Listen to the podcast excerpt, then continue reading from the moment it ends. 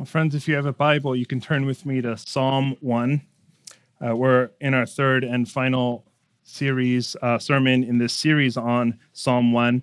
Uh, we're reading the whole psalm as we've done in the past, but we're focusing uh, on verse 2 specifically. And the theme is meditating on God's word. Now, every Sunday, the gospel message, the, the sermon, uh, is a extended corporate meditation on God's word because we're not simply studying a passage or learning about it, but we're actually seeking uh, that the Lord might speak it into our lives, that we might respond to it. And so we're in Psalm 1, uh, part 3 of our mini series in this psalm, in order to give God our attention and with reverence show uh, our respect for his word. If you're able, I invite you to stand with me. Standing is that act of worship we read God's word and we receive God's word with reverence for God's word. Hear it now, Psalm 1. Blessed is the man who walks not in the counsel of the wicked, nor stands in the way of sinners, nor sits in the seat of scoffers, but his delight is in the law of the Lord, and on his law he meditates day and night. He is like a tree planted by streams of water that yields its fruit in its season, and its leaf does not wither. In all that he does, he prospers.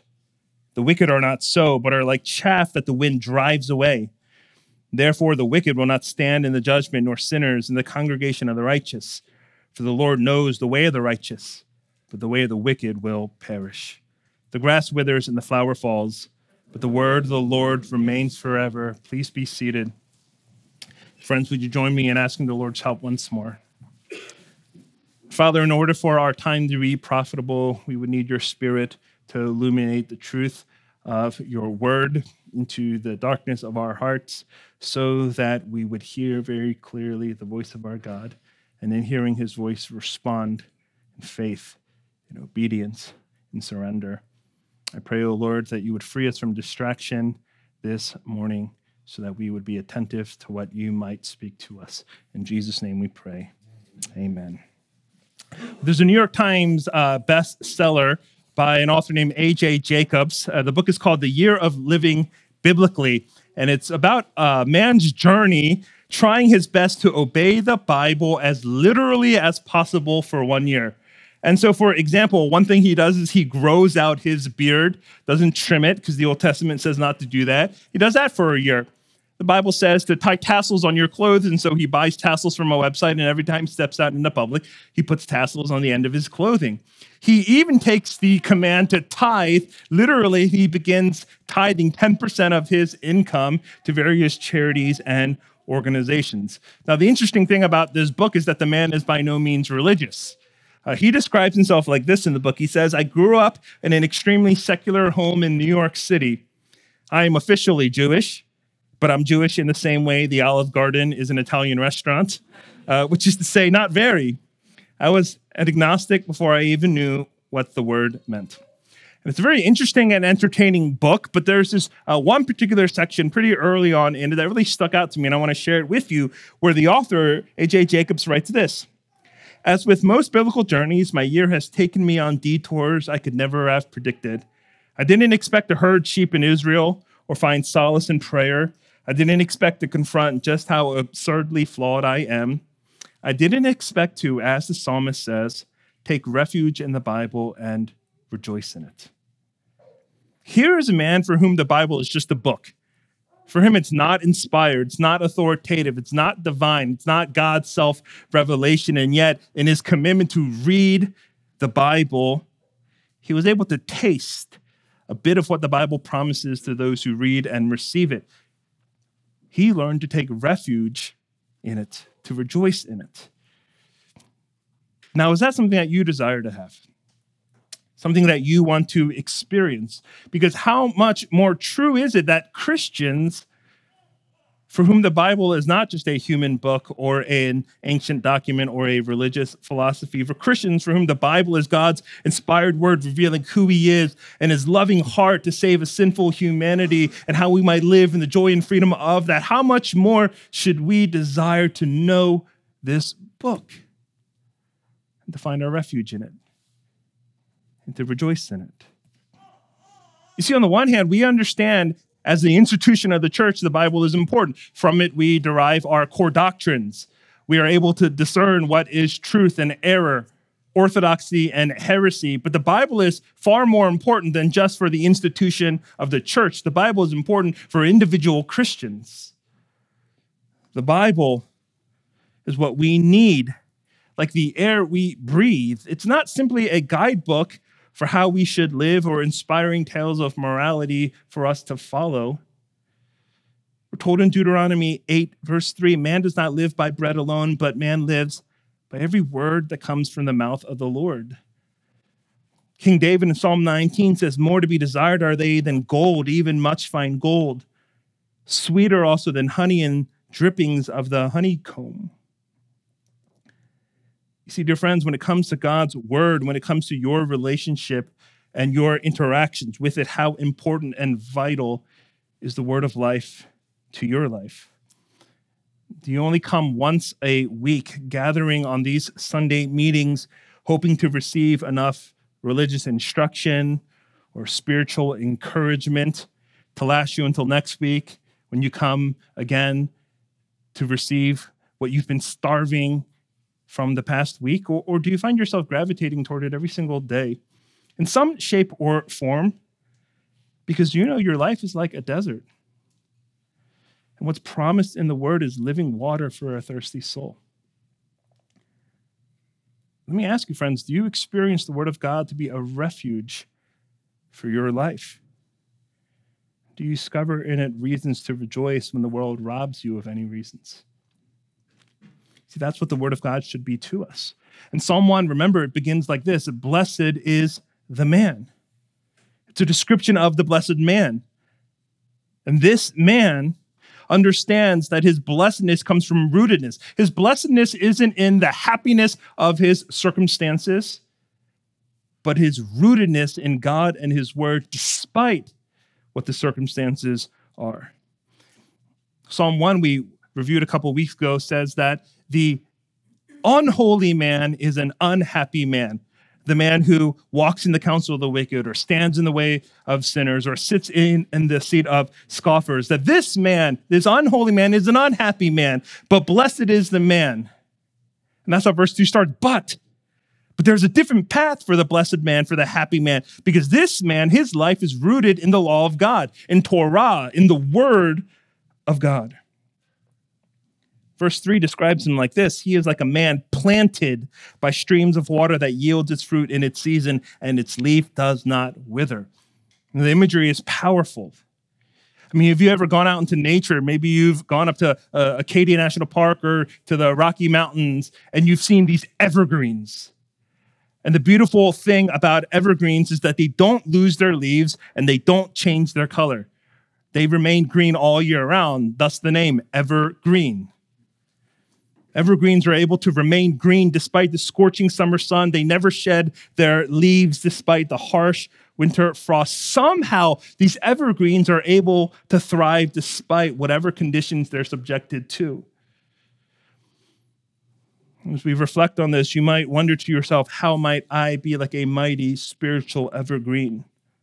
How might I thrive in the midst of life's various circumstances? How might I be able to withstand uh, despair in life, experience unimaginable betrayal, endure painful suffering, get through tremendous sorrowful loss. Dear friends, how can you pres- be preserved and persevere without withering?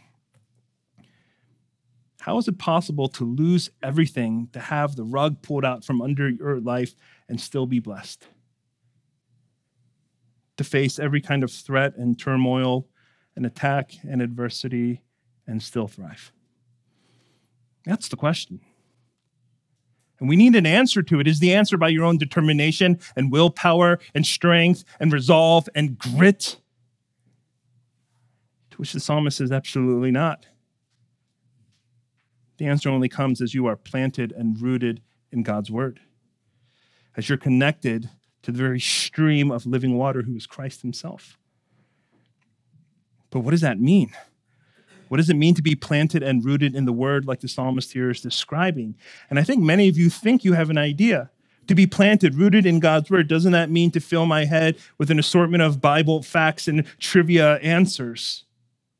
Isn't it to be able to articulate theological doctrine and to know and have a good grasp of Bible knowledge? Is it to read the scriptures in large chunks or to get through Bible reading plans every single year or to memorize the really important verses? But according to the psalmist, it looks nothing like that.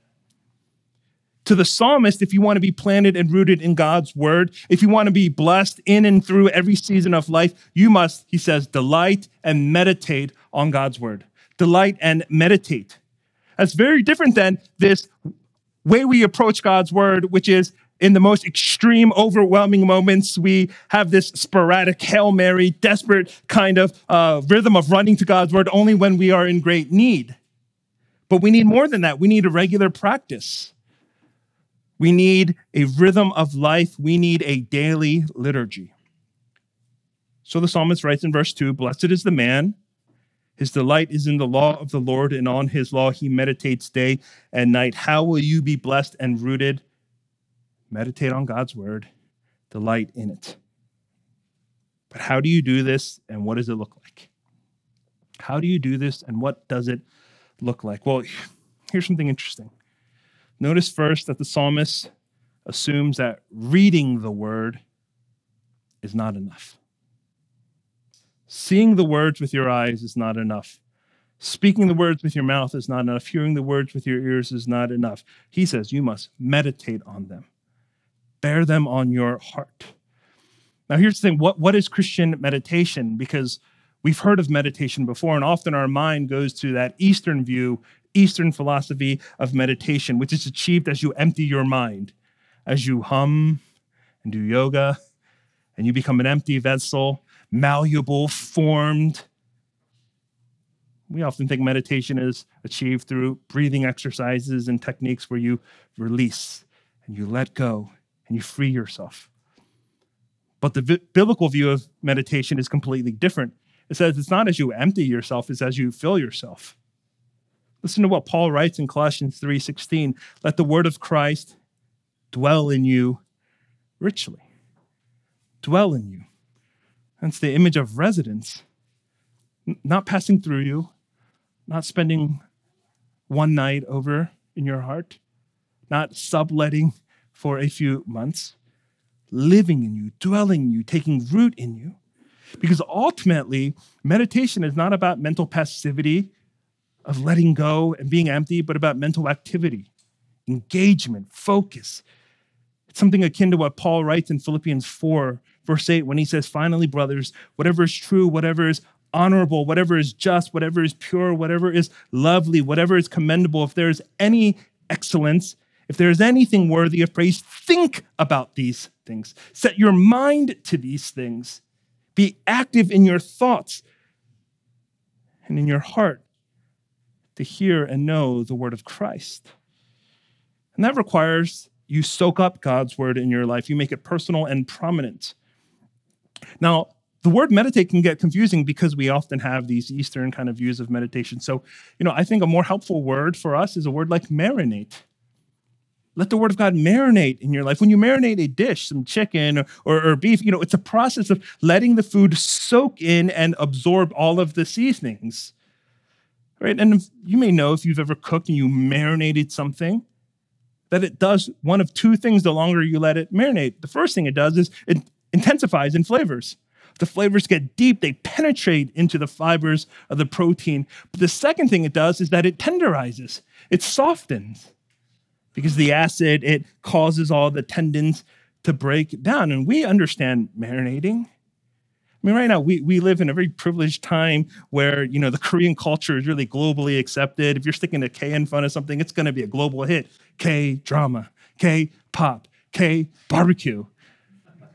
And so everywhere, places are popping up and people love Korean meat, Korean barbecue. Why? Because it's marinated meat, it's flavorful meat, it's tender meat. To meditate on God's word is to marinate in it. And with any proper marinade, it's best done day and night. To soak it in until it softens and tenderizes your own heart. And when that happens, as you meditate on God's law, marinate on His word, you receive its truths and its comforts and its promises and its assurances, and actually begins to make a difference because you're receiving it deep down inside. So meditate. But how do you meditate? What does that look like? Meditation is not analyzing the words of Scripture to arrive at fresh theological conclusions every time you open up God's word. That's not the point. Meditating on scripture is not drawing forth and drawing out new nuggets and kernels of truth, having new discoveries and making new connections in scripture. Very important, but not meditation. Meditation is not reading the word and then thinking to yourself, oh, somebody else really needs to hear this. Meditation is pausing and taking your time sitting in God's word long enough that the Spirit of God would speak to you through his word. He would search your heart and he would do something in you. You know, as you meditate on God's word, the Spirit is going to do one of two things. He's going to comfort you, or he's going to make you uncomfortable. He's going to do one of two things. The problem is, we don't give the Spirit enough time in our daily devotions, you might call it, quiet times, personal worship, you might call it, to actually let him do that work. We don't sit in the scriptures. We don't linger in it, we lose patience, we get distracted, we prioritize other things. One of my favorite Christian quotes of all time comes from the Puritan Thomas Watson, who said this The reason we come away so cold from reading the word is because we do not warm ourselves at the fire of meditation. Just let that sink in. We come away cold from reading God's word because we don't warm ourselves at the fire of meditation. We read God's word, but we don't reflect and respond to God's word. We don't let meditation be that bridge between reading the word and responding to the word, scripture reading and prayer. If I could offer up my own definition of meditation as I was preparing this week, here's what I came up with meditation is the pause that allows the word of God to inform your words to God.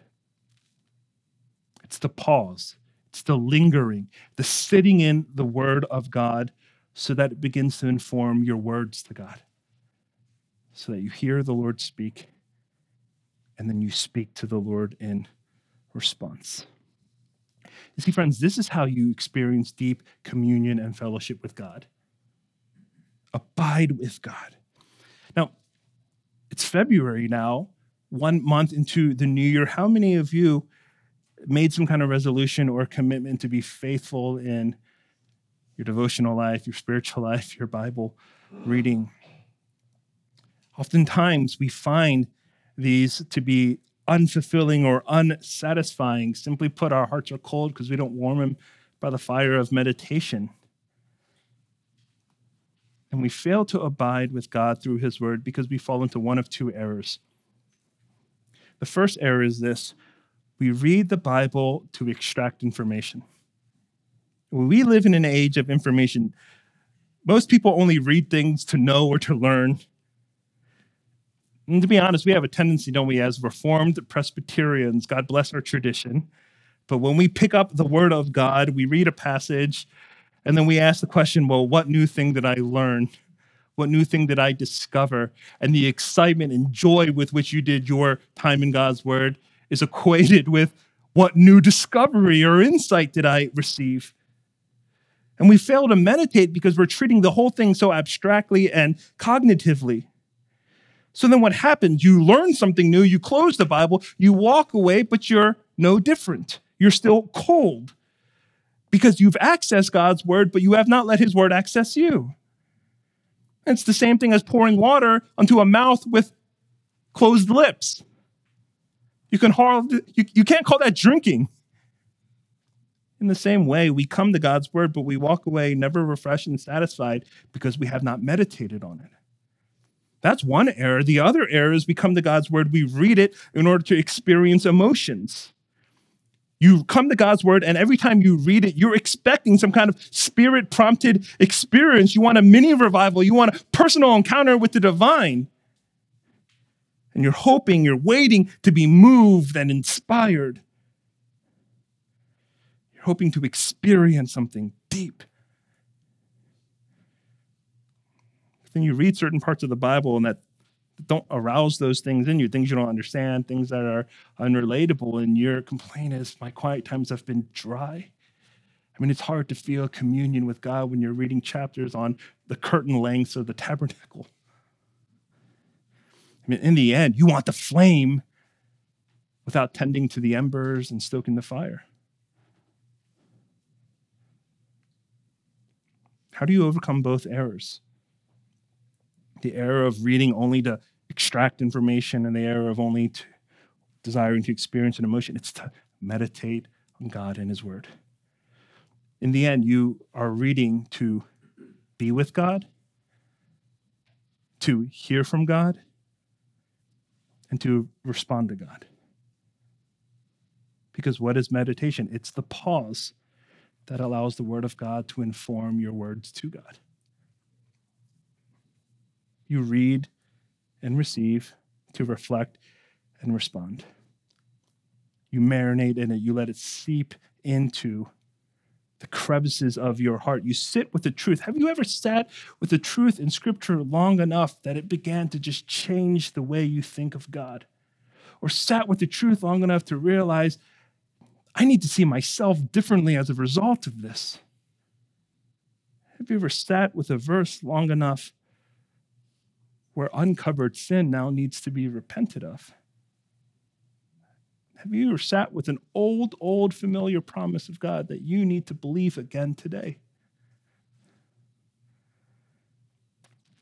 As the living God addresses you through his living word, you fellowship and commune with him, you abide with him.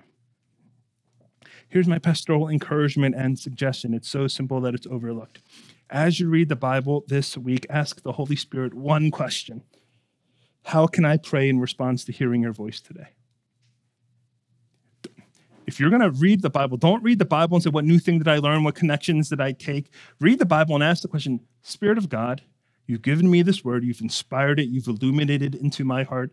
How might I pray in response? Because prayer makes it applicable to your life. Holy Spirit, how might I pray in response. And then ask yourself this question How is the Word of God forming and informing my words to God? Is, is, is there a truth in here that God is telling me to believe? Is there a sin or habit or idolatry that He's calling me to confess? Is there a promise in here? He's telling me you need to claim this. Is there a command that He's saying you need to obey? Is there a warning He's saying you need to heed? Is there an encouragement he's saying you need to receive? You see, friends, this is the beauty of meditation. This is how you become like the evergreen tree, withstanding all the torrents of life. And sadly put, friends, many of you aren't rooted in the Lord because you're not rooted in the Word. And you're not rooted in the Word because you don't meditate on it. You may nibble on it, skim it, peek at it, reference it. You may even study it and memorize it, but you don't meditate on it. You don't plant yourself in the Word, and therefore your feet are not planted in the streams of living water. And this refusal, we can have a lot of excuses. Uh, I'm too busy, too many things going on too tired, it's too hard, it's too difficult. That's not why you're not finding delight in it. You're not finding delight in it because your delight is in something else. The psalmist knows that. He began in verse 2, but his delight is in the law of the Lord. He knows that if you're going to meditate on it, you must delight in it. The question is how? I mean, some of you have really tried to be in God's word. You tried to be a man or a woman of God's word, and yet you find it so hard because you can't just change your desire. Your own willpower and determination and the goals and schedules you laid out, the calendar that you planned for yourself, it isn't sufficient enough. I mean, some of you may know this about me. Uh, I really have a distaste for pickled and fermented things. Um, unfortunately, I'm Korean, and most of the Korean dishes fall in this category. And you know, my parents, the first generation parents, uh, and they lived so much of their lives in poverty that uh, they never had any sympathy for the fact that I didn't like certain kinds of foods because For them, you know, like my refusal to eat kimchi growing up, uh, for them, it, it meant that I just had never experienced true hunger. like the fact that I didn't like food for them was considered, oh, that's a luxury. It's a privilege that you don't like certain foods because when you're so hungry that you don't have a choice but to eat what's in front of you, right, you will accept anything. And so, of course, growing up, they did everything in their power, everything possible that they could to make me eat and enjoy these dishes. But the reality is, they could do everything and they did do everything to make me eat it, but they could not do anything to make me enjoy it. Very different. You can't coerce a change of delights. Duty can be willed, duty can be produced with enough external pressure, but delight and desire can't. So, desire and delight in God's word can be forced upon you. The Spirit of God draws it out of you as you begin to see in His word a type of beauty and taste a type of sweetness that you've never tasted before. That happens as you understand what this word is about. It's not primarily about what you must do for him to be saved, it's primarily about what he's done for you to save you. God's word is not primarily about you keeping the law, it's about the lawkeeper God has sent because he knew you could never do it. Do you know the Bible is not about God's rules for you to earn your way toward him? It's God's revelation of how he made a way for you. The law of God will be oppressive, condemning, and undelightful until we realize the law of God reveals the love of God. The love God had for us, evidence displayed in sending Jesus Christ, the one who came into the world to obey the law that you could not obey and to take the punishment for all the laws you failed to obey. That's what the scriptures are about. That's what the word of God is about. It testifies to the only true blessed man who did not walk in the counsel of the wicked or stand in the way of sinners, nor did he ever sit in the seat of scoffers. This one true blessed man, Jesus Christ, the only one who ever truly delighted in the law of God and meditated on it day and night. And yet he suffered the fate of a cursed man, the fate reserved for you and me, but he did it voluntarily, exchanging places with us. He stood in the seat of judgment reserved for us so that we might find ourselves surprisingly in the congregation of the righteous where he belonged. So it's only through Jesus Christ that we are blessed. That's what the Word of God is primarily about. So then to peer into it, to pore over, to linger in it, to marinate our souls in its truths. That's how delight and desire is produced from within. Because to meditate on the law of the Lord is to meditate on the love of the Lord, an unconditional, sacrificial, gracious, undeserving love that He's poured out to us through Jesus Christ, our Lord and Savior, by His Spirit. Dear friends, delight in the law of the Lord comes when you discover the love of the Lord in the gospel, the love of God for lawbreakers like you and me, who will find at the end of our course not a curse, but a blessing. It's your delight that will drive you into meditation. And as you meditate, you will discover delight. That's the holy cycle. If you want to be blessed, if you want to be planted and rooted in God's word in every season, pause long enough so the word of God informs your words to God. That's how you'll be a mighty spiritual evergreen to withstand the torrents, and the tempests of life. Let's pray.